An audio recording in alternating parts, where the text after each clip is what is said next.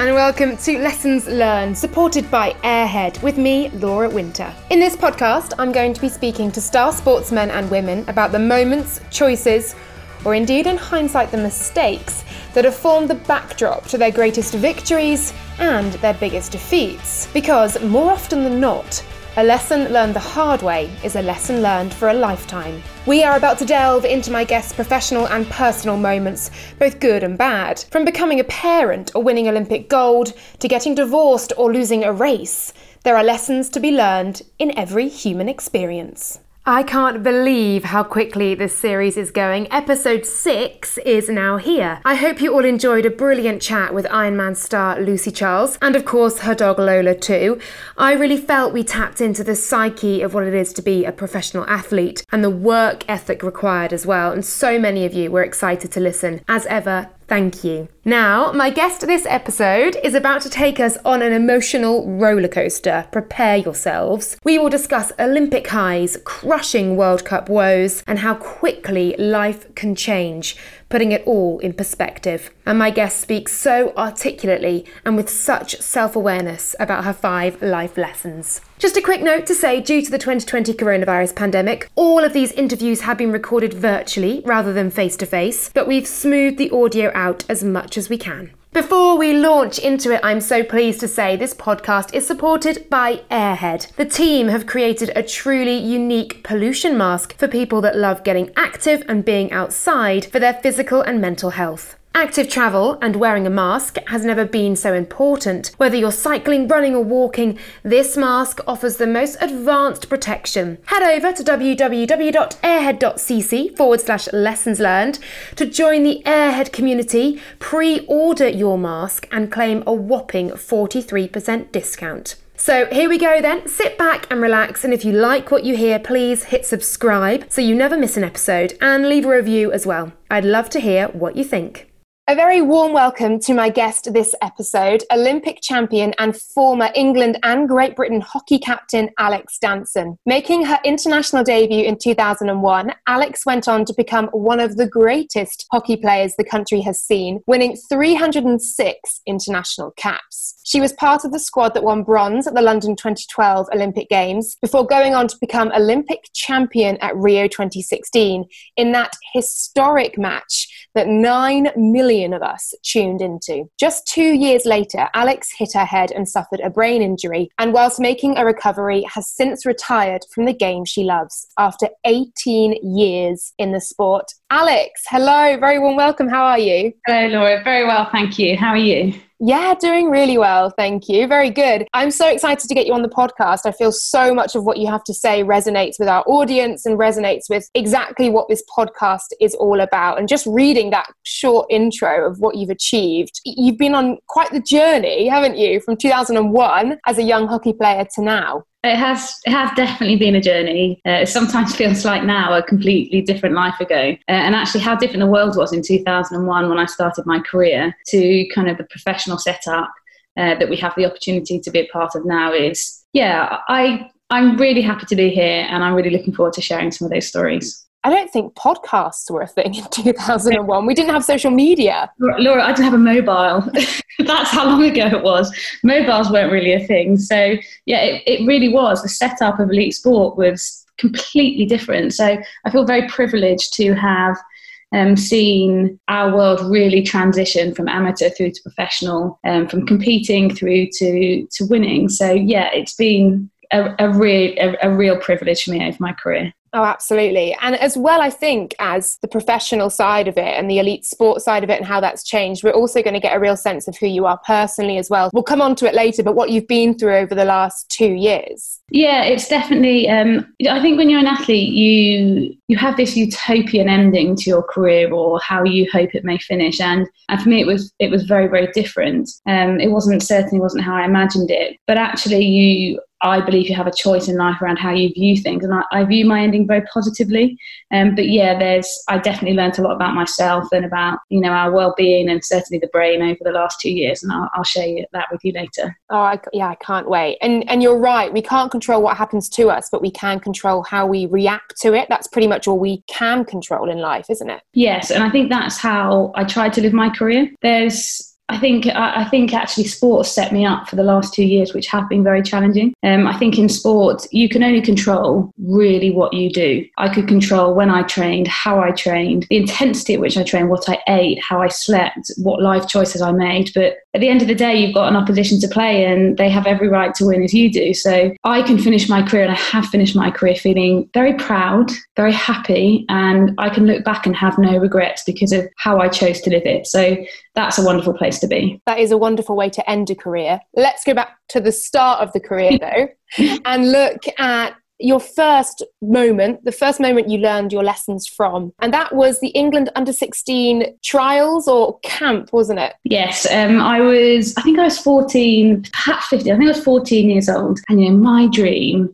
at school was so far away from school. It was to play hockey, to maybe play for an England under 16 team. It was it was all I wanted. And I remember, you know, get this is how time had changed. You got a letter through the post, no emails. Got a letter in the post asking me to for a trial. Um, it was up at Lilleshall, which for me was an adventure in itself. It was miles away, and we were plotting how we'd get there on the train with my mum and my sister. And I remember we had to take my poor sister because if you had two kids, you got them free. so my poor sister had to come up for the ride.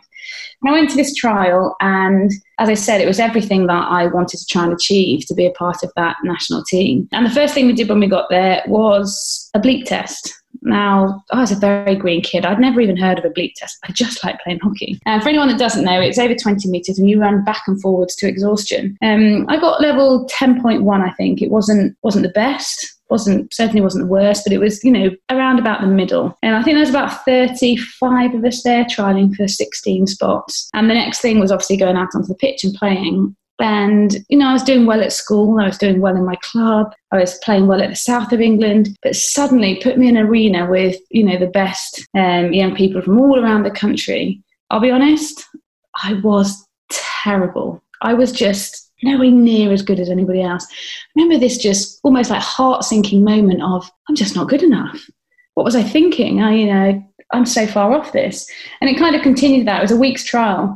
And I remember feeling like that the whole way through, kind of out of my depth and not doing very well. And then at the end of the week, I was convinced, well, that's my chance over. You know, going home, that's it. It was a nice thought. Uh, and I remember so vividly, we were sat in one of these beautiful hall rooms at Lilleshall, and the coach said to us, okay, here's the thing we're going to invite you all back for the second trial. I remember being sat there thinking, all but me or all but everybody? I was like, no, I'm coming back. This is great. Um, and I, remember, and she said, we want to see how you progress over the next eight weeks over the summer, and we're going to invite you all back for a second trial. Um, and I, I remember going home, and it was almost like something just clicked in me. I was like, okay, what can I do to make make me be seen at the next trial? Uh, and unfortunately for my poor parents, I woke them up pretty much every morning before work for them and school for me, and we went running. I was determined I could at least get fit. And eight weeks went by, went back to those um, trials at Lilleshall. First thing we did when we got there, a bleep test. And this time I, I got level 14.1. So I made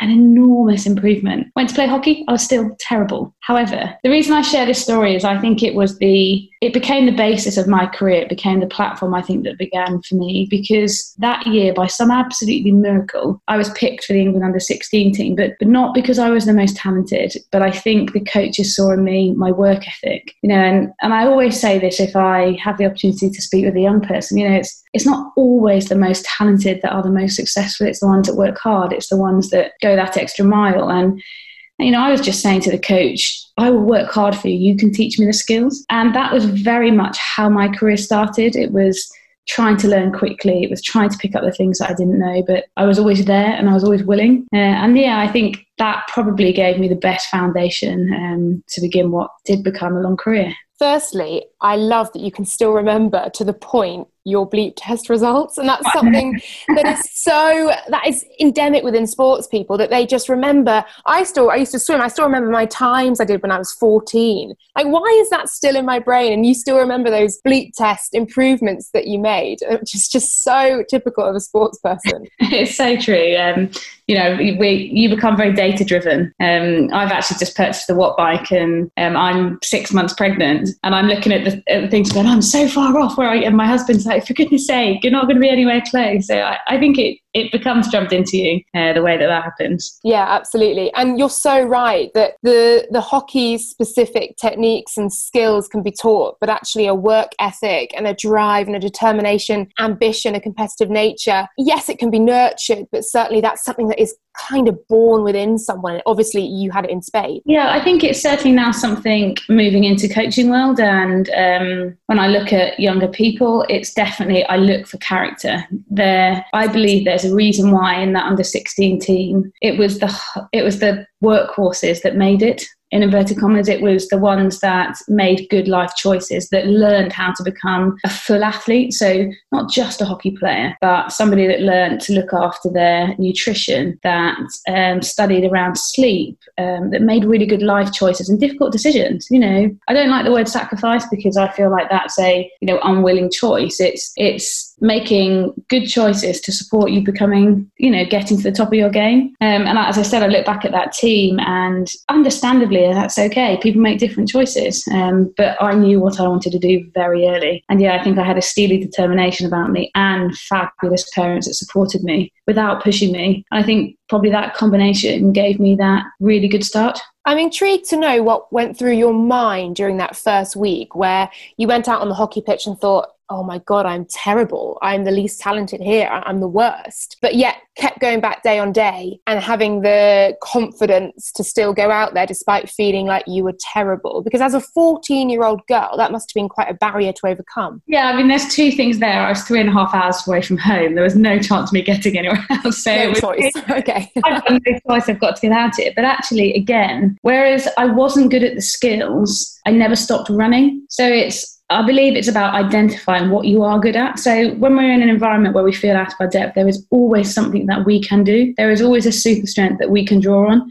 And mine wasn't, I wasn't technically gifted. I wasn't um, super, super skillful and able to eliminate players, but I was able to hassle and run down and be a nuisance and be really present in a different way. And I, as I said, I think that is what caught the coach's eye far more than the polished finished skillful athlete which you're never going to be at age 14 anyway but i think there's always many things that you can do um, and i think that was ah, but probably partly due now I've got an older brother. I never wanted to be beaten by him. That was probably instilled into me from an early age. But um, yeah, it was about focusing on what I could do rather than on the bits that I couldn't. But yeah, as a kid, that's that's tricky. But you always want to be good at the kind of more glamorous things, but that's not always what what moves you forward. Well, you very much got through that, uh, and from being, in your words, the least talented, you got to London 2012, a home Olympic Games, which I think for anyone, whether they were working there or competing as a home athlete, it was just one of the most extraordinary two weeks, a seminal moment in, in anyone's career. Yeah, L- London was I, without a doubt, for me, I think the stand standout Olympic Games, and it was really special. Actually, even being in the village with the athletes, you'd hear other athletes saying, "God, this is this is the best games I've been to." You heard coaches that have been to seven Olympics saying, "This will never be topped," and there was a real sense of pride as a British athlete that you know, we'd put this on. This was this was because our nation had got behind our athletes and everything that sport means, and and the the lessons it gives young people, the hope it gives other members of our community. It's it, it just brings people together. So there was certainly a journey up to London. Um, I was very proudly went to my first Olympics in Beijing. Um, we finished sixth. It was a wonderful experience, but it, it wasn't the winning competitive experience that I hoped for. And then as we built into the London Games, we had such a good team. We had this real ethos around, I'll be honest, we were aiming for gold. So it was around being gold in our mentality, about being gold in everything we did every day, in how we behaved and how we spoke with one another, um, in the choices that we made, in the intent at which we trained when we were on the field. It was, okay, you've got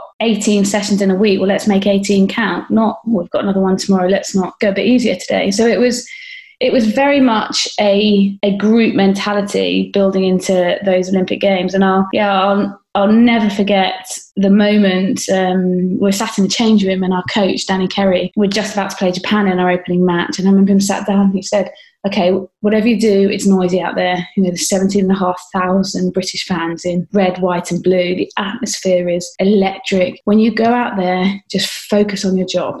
just focus on what you have to do for the team and just play the game minute by minute. And I can again remember so vividly. I was, I can almost, I'm almost nodding as I say it because I remember sat there thinking, yeah, no problem, got it, got it. And that feeling as we lined up in the tunnel, it hit me. It was like a, a wave of noise. And I remember stepping through the tunnel and putting a foot on the turf. And I say I couldn't help it. I just looked around. I was always in awe of the occasion of where we were and what it meant and how many people were there to support. Uh, and we did very well. We we got to a semi final. Uh, got to a semi final. We played um, Argentina. But the toughest thing that can, you know, it's it's the toughest game to lose. You lose a semi final and you've only got 24 hours to turn around before you're playing. You know, you're playing for a bronze medal at Olympic Games. Uh, and after that semi, I, I have to say we were devastated, absolutely devastated, because we pinned our hopes on winning. And actually, by pinning our hopes on only winning and having that as our core kind of value and belief and hope, it was a fail or a succeed. And we felt like we'd failed. I'll, I'll be honest. And I'll never forget. We went back to the Olympic Village, and our um, assistant coach Karen Brown, who'd been to two or three Olympic Games and was in this position twice, said to us, "Okay, we have a choice. You know, as we leave this room 11 p.m., 24 hours before our next game, you know, we'll either lose our bronze medal game today or win it today. And it's how you think as you leave the room. And um, she said she'd been in both situations. She'd won one and she'd lost one, and it was in our hands. Um, and I'll never forget. And I please don't misguide this with any shred of arrogance at all. But it was the conversations, the tears, the um, the thoughts around that bronze game that we're going to play for, the, the, the the words that were spoken in that room. It's the first time ever when we did leave that room the night before. I kind of knew we'd win, um, because of how we turned ourselves around mentally and that how we would physically for that game. And and so to play New Zealand in a in a home home stadium at London and come out victorious with an Olympic bronze medal was yeah for me it's it's up there with the most special moment of my entire career. Would you say it was up there with the gold you won in Rio, which I know is your next moment, but actually in terms of the process you had to go through and that awful moment, uh, you know, 24 hours before the bronze medal match where you had to really pick yourselves up from rock bottom and put yourselves back in a winning mindset? Absolutely. For me,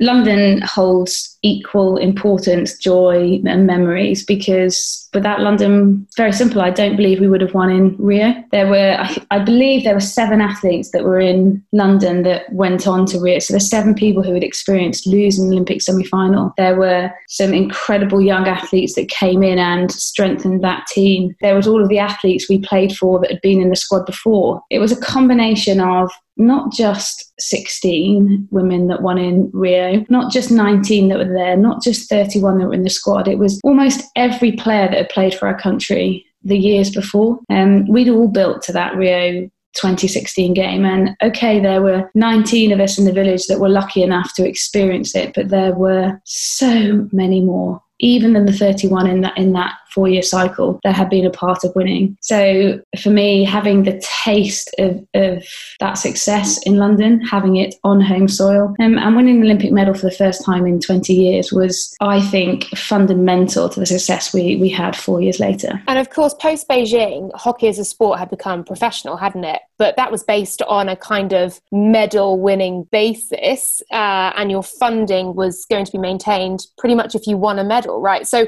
you're talking about the kind of of gold or nothing mentality you went into London with. But actually, there was more pressure externally on you as well for the future of hockey almost. Yes, there was so much more. And in, in many ways, it's where our organisation did very well. I don't think we quite appreciated how much pressure was on us. Um, I think our governing body did a very good job there. So did our coach and our CEO, etc. But it's funny, I speak to um, uh, Sally Munday, who was our CEO for many, many years, and she said she never felt so nervous because because she knew in her position how much was hanging on us winning that medal. Um, so, yeah, as players, your mind is very much in the moment. It's very much about um, trying to secure a win on that day. Uh, but when you reflect and you, you realize the enormity of what we were able to achieve and the platform it gave us to achieve again. Um, so, yeah, I'm, I'm, kind of thankful we didn't know too much about that. Um, but w- when you're fighting for a bronze medal, you don't need any more motivation than that. I was lucky enough to watch quite a bit of the hockey, um, certainly in the second week of the London 2012 games. Uh, and I watched that bronze medal match as well there in the, um, in the arena. And it was just it's hard to even put into words London. And I've recently watched a few of the events, kind of a look back series, and it's just extraordinary. And actually, it brings me almost to tears thinking and talking about it because, firstly, the crowds, you know, in this COVID year, we aren't seeing anything like that at the moment. And I think the sight of a very British, heavy, patriotic crowd always gives me goosebumps and makes me want to just bawl my eyes out. But with the hockey as well, I think in 2012, it was this moment where suddenly an entire nation was behind a woman, a women's team. It was behind women. And that is something that we probably hadn't seen a huge amount of before London 2012. Yeah, I think um, you're so spot on. It was London created this like just enormous wave of people that were behind the athletes. Um, and I think where we received favour was you could see that we were a team. We we didn't have individual superstars. We didn't have you know one person that that saved the day or won the tournament. It was a group of women who had come together, who had a common goal, who worked incredibly hard. And we weren't the most talented hockey players, but we were the most tactically astute. We were the physically the fittest, and we knew what our jobs were for the team. No more, no less. And we were willing to do that game in, game out. And I think that's where it was very special, and there was that connection because we were able to do that. I think that was the what was so wonderful about those games. So, before we delve deeper into Alex's lessons, with soaring highs and crushing lows to come, I wanted to chat about my sponsor Airhead once again, a revolutionary new anti pollution mask, which you can now pre order via Indiegogo and get a whopping 43% off the retail price. Head to www.airhead.cc forward slash lessons learned now. The founders are all keen cyclists who believe in active travel and protecting our environment, much like myself. While commuting in the city, they soon realised the existing mask market proved hot, uncomfortable, and and in some cases ineffective. They quit their corporate jobs and joined forces with a team of expert designers at Brunel University to make radical improvements to pollution masks. It is estimated there are 64,000 deaths in the UK due to air pollution, and exposure to dirty air is also proven to negatively impact sports performance. With masks now commonplace, why not wear one that will also protect against air pollution?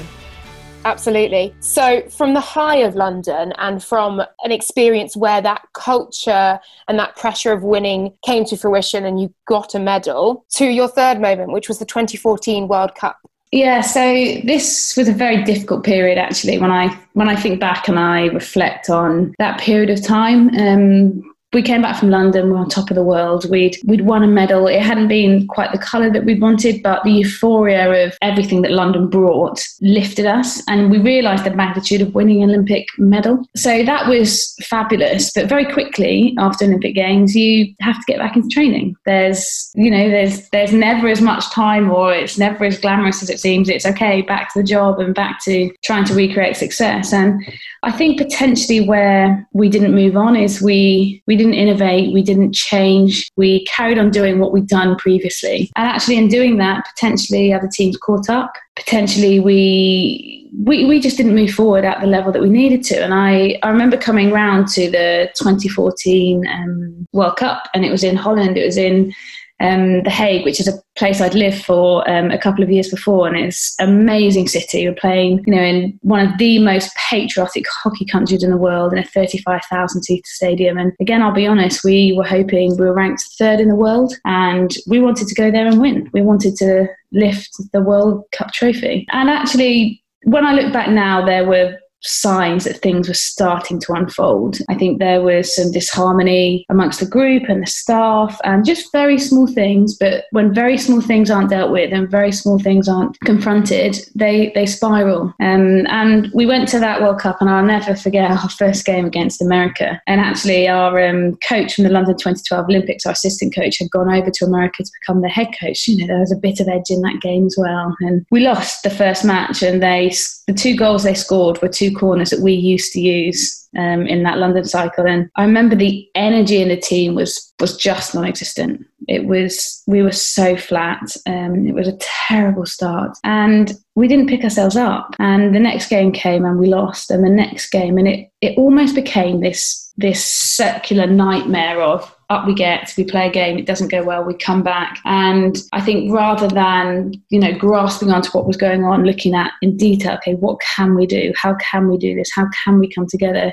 It just ran away from us. And I remember playing for the last position. And in fact, friends of mine and family had come out hoping we'd be in the semi final and the finals, which were three days later. I mean, we were finishing the tournament so early, we'd done so badly. And we're playing for 11th, 12th spot. We're winning 1 0 um, against Belgium, I believe, you might have to check that stat. I think I've erased it all from my memory.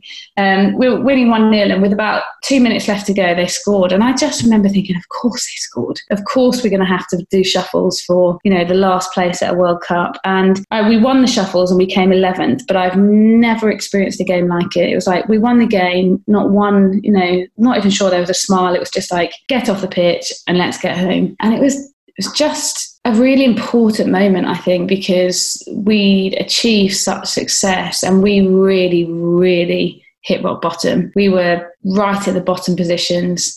Um, we hadn't come together as a group. There was lots of um, lots and lots that we needed to work on, and and I remember kind of coming home, and we had about three weeks break. And, I, and I'll be honest, in that period of time, I remember thinking, you know, is my time done? You know, maybe we need fresh younger athletes, need you know some newness to the team, and I'll be honest, I just didn't enjoy it. It was just not an enjoyable environment to be in. But as I say, I look back now and actually what that gave us was exactly the wake up call we needed. We had two years before the Olympic Games, and at that point, we had a choice okay, we carry on as we have, we'll probably get the same results that we have, or we think about making some change. And change is hard, change is difficult, and we often don't want to do it. But that was the decision we faced, and we had some fabulous new staff come in. Our players did an unbelievable job of getting our minds back in and getting ready to train, and our journey really started again from there. Yeah, change is confronting, isn't it? And then it's hard to get your head around thinking that what you were doing before was so wrong and that you've got to sort of make make those small changes to ultimately achieve something better. And it's true what you're saying about looking back now and realizing the importance and the, the, significance of what happened to you in 2014. I'm sure at the time you'd have wanted to be absolutely anywhere else in the world and you'd have wanted to shut it all off and stop it and shut it away and never have to think about it or experience it. But actually, looking back now, I'm grateful is is a difficult word to use, but are you grateful for what you went through there, given what's happened since? Yeah, again, I think um, you're a product of your past. I've always believed that, and um, we learned some valuable lessons from that. It was it was difficult, and we had to be very deliberate about trying to learn those lessons. And, and you're spot on about change. Change is hard, and change is difficult. And this is where language comes in. We always use the word evolve, as opposed to thinking about it as I need to change and we were doing this wrong. We weren't doing it wrong. We didn't need to change. We just needed to evolve and move forwards. We needed to add things to how we were working. We needed to consider things in more depth about how we work with one another. And we needed to plan more methodically.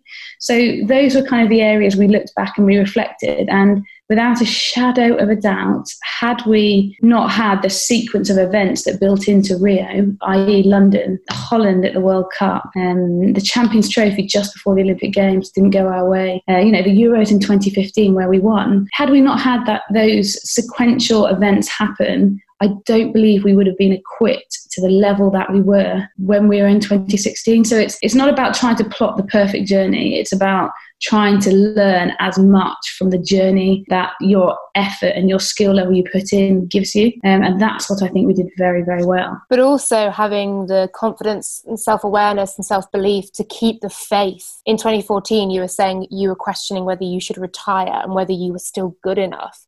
But actually, it's about keeping the faith that just hold on. I know this is so painful and it hurts and it's horrible, but holding on, getting through it, you'll look back and be grateful and have learned so much from it. And obviously, Rio 2016 was very much a reward for you, and that is your fourth moment. Yeah, and you're completely right. It's it's about all of those things. And it's also about recognizing what skills you need within your team. And I think this is something we did unbelievably well between that crushing moment in 2014 and the success we had in 2016. I remember very clearly it was, we are back in training, we'd had a disastrous World Cup. Danny Kerry was back at the helm for us. And I remember him introducing a new member of staff. And this is where, as I said, the looking for the key skills your group needs. We were dejected we were low in perhaps belief and we were questioning things. And he said, I've got a new member of staff to introduce you to. And, you know, picture paints a thousand words. We all sat in our chairs, slumped down, thinking, oh, who, who now? And he said, um, please let me introduce you to Andrea Furst. She's going to be our new sports psychologist. And I'll be honest, I remember thinking, well, what on earth is, how on earth is she going to help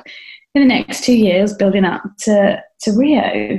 Uh, you know, we need to be technically better. We need to be tactically better. We need to be fitter. We need to. And honestly, I I think she's probably one of the most incredible people I've ever worked with. Um, she helped support our team to change its culture, to change um, our mentality around what we wanted to achieve in, in Rio and not start again, but build on what we'd already learned. So I already alluded to earlier, London, it was about winning and we put our pin we pinned our hopes on gold and it didn't happen. So don't get me wrong we wanted to win in rio but andrea helped us develop a set of values and a vision that not only were they you know the words we lived by they were the behaviors that made us. They were the the bits that brought us together as individuals and then a team. And i'll share those with you. So it took it took a long time. We didn't come up with this overnight. And we were guided we were supported. There were lots and lots of conversations but we came up with a very very, very clear vision, which was to be the difference, to create history, and to inspire the future. So, number one, be the difference. It was about what can we do as individuals every day for the good of the team to be that much better. So, what decisions can we make? And um, what conversation can we have with somebody? Um, how do we monitor our training programs or have those conversations with the coach? It was about being the difference every single day. Our second one, create history. Don't get me wrong, we still wanted to win in Rio, but it we didn't want to talk simply about winning a gold medal. We wanted to create history, and in doing that, we wanted to win, but we wanted to be the first women's team in hockey to have ever won an Olympic gold medal. So it became bigger than just winning. Our sole purpose became bigger than just that medal. And then our last one, Inspire the Future. Again, I, mentioned when I came into the team at 16, you know, when I was at school, I wanted to be a PE teacher you couldn't be a professional hockey player or a netball player or a tennis or a golf or a football or a rugby, all of the things now that a young girl can be, we couldn't be when we were growing up. So we felt we had a real responsibility and an opportunity to really inspire our, particularly the younger generation, so they could see and they could understand that you could do this you could be this. And so that was our vision, and it, it, it, really brought us together. But not only that, it gave us a depth to what we were about um, and how we were going to go about it. But like any vision, a vision is, is nothing without a set of behaviors or a value system that underpins it. And our, our values were very clear. It was we are one team, we are winners, and be alive. Now, the be alive one, now, obviously we were all hoping we'd be alive by Rio. It wasn't literal. Um, it was it was very simply, okay, are you present when you go to meetings? Um, do you contribute? Uh, are you willing to go the extra mile for a teammate? It was about showing up to a pitch session and giving 100%. Um, and understanding when someone has a bad day or a good day. So it was about always um, being present and and living in the moment when we were at training. So that was Be Alive. Um, we are one team. We brought in very practical elements to our day to day training. Small things. We'd wear the same colour top for training. It's amazing visually what that does. You feel a part of a team. Um, when we were in the Olympic Village, it transcended all the way when we went to Rio. Uh, we ate every single meal together. I mean, that was a lot of meals. Um, we were like this bubble that walked around. So we wanted to be that team that people looked in on and thought, I want to be in that. I want to be in that team because of how we behaved. And then the last one, we are winners.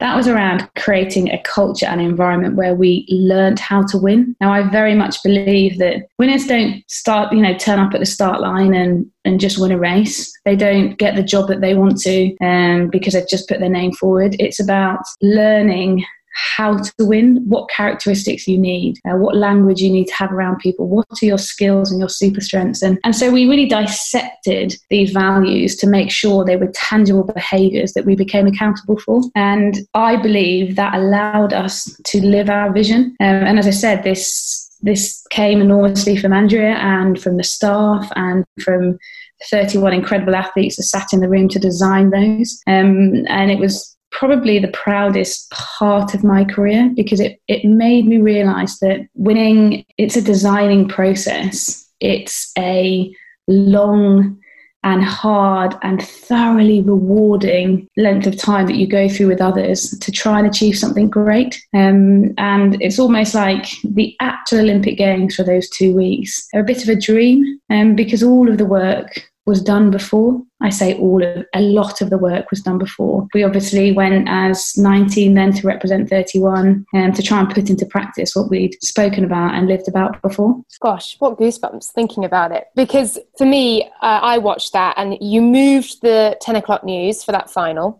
um, I think that was the first time ever in history. Uh, you, you know, a women's team game at the at the Olympics, move the 10 o'clock news so we could see that final play out in full. You very much created history. I said it um, at the start, nine million tuned in to watch.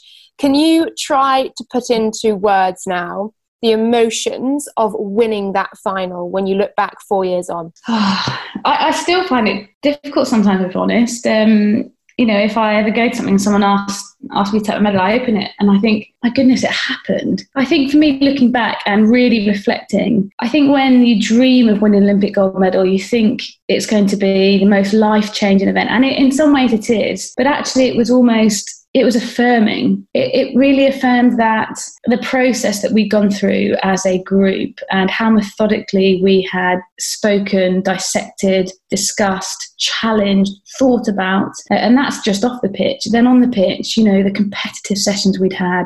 The intricate skill level, the running sessions, the bike sessions, the gym.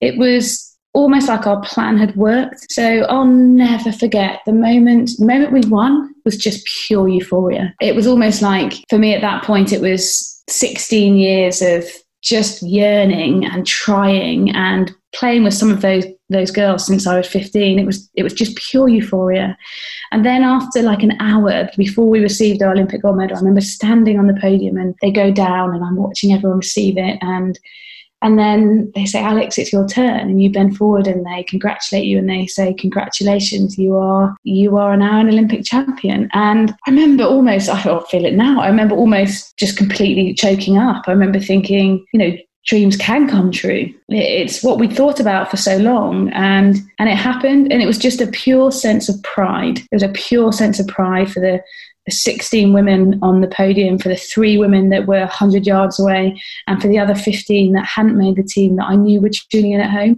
it was like, we did it. You know, we did it, and so can you. And and that's how I felt.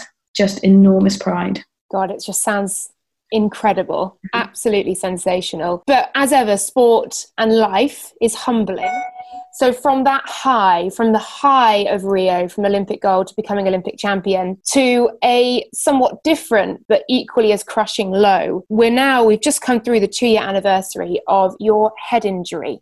Mm-hmm. Talk to us about that. So in 2018, I was one of my greatest privileges in my career after after Rio was the team voted for myself to be captain, and we went to a home World Cup. And I remember walking the team out in front of 10,000 um, home home supporters, many of my family and friends in there. And wow, it was such an occasion. Again, one full of pride that we put on such a fabulous event. And um, it didn't go quite the way we wanted it to. We were knocked out by Holland in the quarterfinals, but it was still an amazing occasion. And we were on the right track for Tokyo. Um, we had a few weeks off after, and um, my husband and I took a very, very rare break trying to get me on a holiday is an absolute nightmare. Uh, he managed to persuade me. I went to Kenya for just under three weeks. It was a fabulous holiday. Um, again, I, I, do remember it very clearly. We were sat in a kind of concrete seat, and my husband said something, and you know, I flung myself forward, laughing. I flung my head back, and I just hit my head flush on a concrete wall. And I remember, I, I remember kind of being like,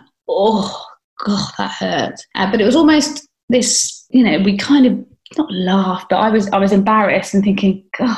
How on earth did I manage that? Um, and I, I, remember getting, going, heading back to our apartment where we were staying. And, and I actually said to Alex, my husband's also called Alex, I actually said to him, um, oh, please don't be concussed. I'd had two or three concussions in the past, um, unpleasant, lasted a, a, few weeks, a couple, a couple of months. Um, and there'd been a couple of head injuries in our group at the time as well. I was like, please don't be concussed. And he was like, don't be silly, you're fine. Uh, and then that night, I remember waking up every hour and that's when I knew I was like, okay, this is, I've had this before. It disturbs your sleep. I'm probably slightly concussed. Woke up the next morning, and I said to Alex, "Come on, let's go and do some training. Let's go for a run." So we went for a run, and I, you know, we're walking back to our apartment after we finished running, and I remember thinking, "Oh, I'm okay." Like brilliant, I've got away with it. And I walked into the room and it was like the whole room spun. And at that point, I knew I was like, I said to Al, okay, we're going to have to take it easy. Um, I've got a bit of a concussion, be mild, I'll be fine in a, a week or so. And un- unfortunately for me, what unfolded was, you know, I sometimes I can't believe how poorly I got. So over the next six weeks, I got worse and worse. Coming back from Kenya was an absolute nightmare. We were actually stopped um, because tears were rolling down my cheeks. I was white as a sheet. I couldn't balance properly. Um, and someone came over to us and said, "Look, are you okay to travel?" And my husband, I think, made some excuse. We'd had an argument or something to get me on the plane because we just thought I needed to get home.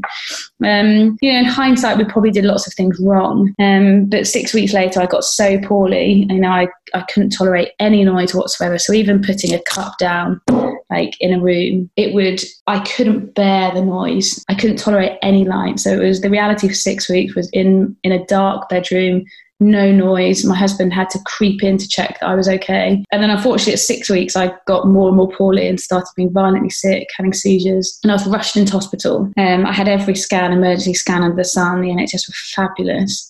Um, and to their absolute delight and relief, they were convinced I had a bleed. There wasn't anything detected. Um, now they think there perhaps was something small that reabsorbed because it was so unusual to get that poorly, you know, six weeks on. Um, and I, I, remember the neurologist coming round after a few days in hospital, um, and she said to me, "You're very lucky." She said, "This, you've been very, very poorly." She said, "You've got a mild traumatic brain injury."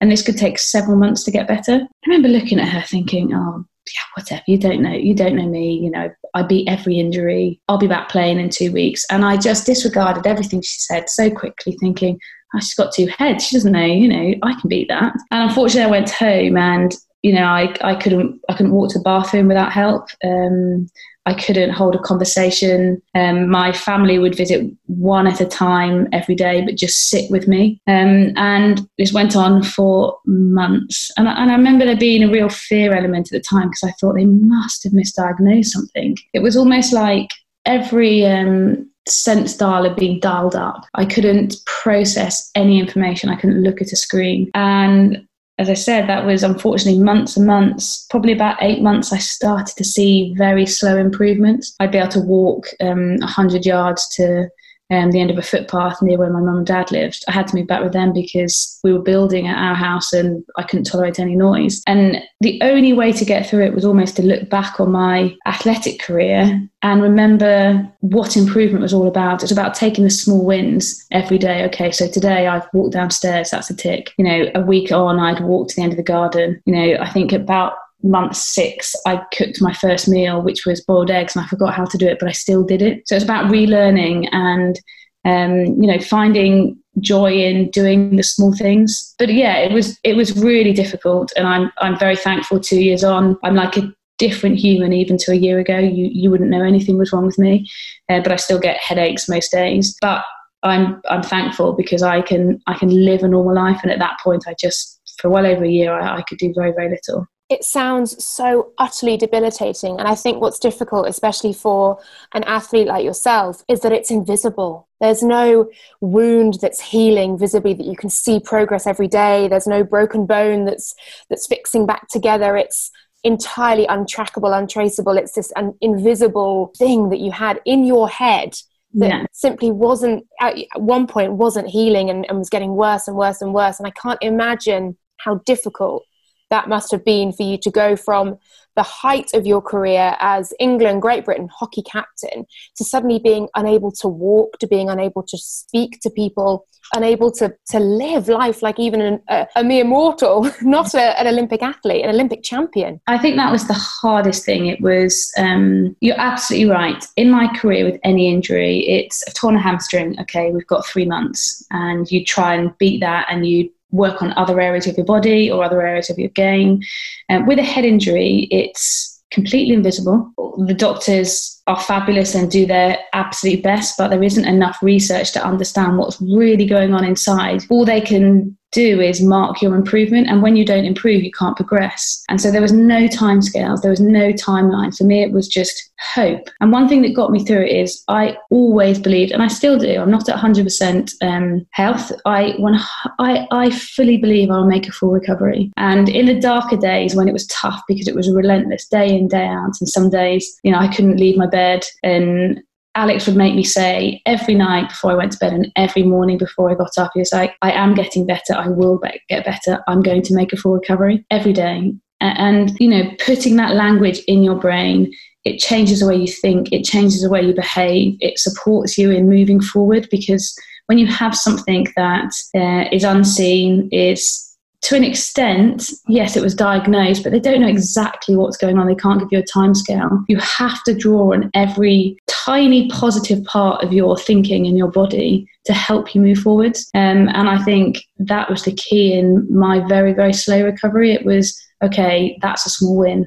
Okay, that I've done today yes, I, I do believe I'm going to get better, but I know it's going to be slow. Um, and that's been, um, I have to say, my husband and my family. Without them, I don't know what I would have done. and how much perspective has it given you as well? You went from achieving the highest highs and this elite kind of top 1% of performance to just appreciating being able to cook two boiled eggs. What what sort of perspective has it actually taught you? And, and you said it made you appreciate the small things in life as well. And how important was that? Yeah, I think perspective has been, you know, I've definitely been given that over the last couple of years. Um, I think I've, I've learned more than anything that your health is everything. You know, there is, there's nothing more important than your health. And, and alongside that is your, your family and for me my husband. You know you you you have an inner team you have a team of people around you and and they've become the most important. Actually life is unrecognizably different. With with my injury um being out in nature um, helped. So natural lights, um, the calmness of sitting with the kind of the wind in your face, or all of those things helped enormously. Whereas, you know, my life before couldn't have been any busier. I couldn't have been running here, there, and everywhere. I was forever on screens. Um, you know, I loved, I loved what I did. Don't get me wrong. I was training for hours a day, and suddenly overnight, I couldn't look at a screen. I um, couldn't keep in contact with people, and I couldn't exercise. So it was about um, finding enjoyment in new things. Um, and I think it's definitely made me build better relationships with family and friends. It's made me um, choose to use my time in different ways. Um, and yes, my hope was always to get back to international hockey. It's, you know, hockey's still in my, you know, it's in my DNA. I love it. I love, I love the career it gave me. But actually, my my health became my priority. Um, and when you don't have that for a period of time, your thinking just changes. Um, and even my, you know, my attitude to exercise now, I don't think I've not run. You know, I've run every day since I was about 14 years old and, you know, I hit my head and, and now I make sure I'm, I have an active lifestyle as opposed to, you know, the athletic lifestyle I lived before. So just the way you view life and what becomes important to you definitely shifts. Um, but it's just a different life and, it, and it's still a great one. And you mentioned family there and we must touch upon the awful but courageous journey that your sister is going on as well. And just for those who don't know, can you briefly explain what happened to Claire and, and how that has affected you as well, alongside recovering from a head injury? Yeah, so pretty much exactly a year ago. Um, it was uh, end of August 28th in 2019, my um, sister is a triathlete. She's a GB age group triathlete, and she was out training before she was heading off to the World Championships and had a terrible accident um, with a tractor. Um, and she broke pretty much every single bone in her body from waist up. Her arms were crushed, um, fractured skull, jaw. Uh, she broke every single one of her ribs, but most tragically, she was broke her back in three places and is now paralysed from um, T5. Um, so if anyone doesn't know, that's kind of around chest height. You know, I remember very clearly getting the phone call, and it was from actually it was my husband that got the phone call. I was just driving out. And he came running out saying, "Alex, we need to get to the hospital. Claire's had an accident." And I knew. I, don't know whether it's sister. You know, I don't know whether there's. I just knew it was bad. And actually, it, you know, it was.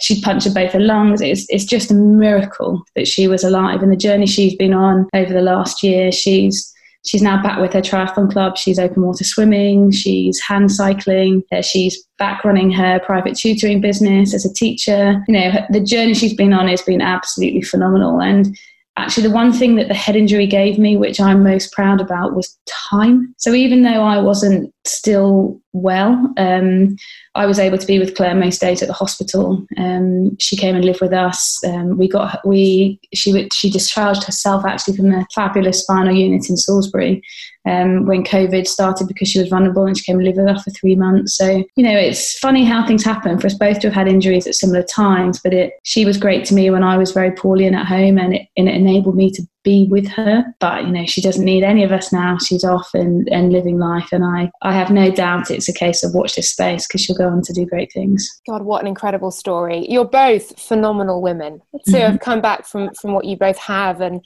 and to have experienced the lowest of lows and, and to be here now and talking to me and, and talking not with any sense of bitterness or any sense of what if, but as you said at the start, you've achieved absolutely everything you wanted to achieve in your career and you can walk away from the sport very happy and content. And I think that's all you can ask for. Yeah, I think one thing that um, I wanted always to be really clear. For me, my head injury was the very best, worst thing that's ever happened to me. Um, and I, I look back on my career with nothing but happiness, um, with utter pride. And I'm so grateful of the opportunities that I had. Um, but most of all, I don't have any regrets because of how I chose to, to live my career. And, and all that the last two is, two years has given me is wonderful family, friends, and husband by my side. So I have nothing really but thanks. Oh gosh, that's such a lovely sentiment to finish on. And I love that, the best worst thing, because that's what this podcast is about. It's about those awful moments that we learn these lessons from and ultimately shape us into better people. And it's just so lovely to hear you say it and that you're well and healthy and your sister's doing so well as well. I'm so glad to hear it. Alex, thank you so much for giving so much of yourself to this podcast um, and for talking and talking away with me. I've loved it. My pleasure. Thanks very much for having me, Laura. A huge thank you to Alex Danson for taking us on that journey with her.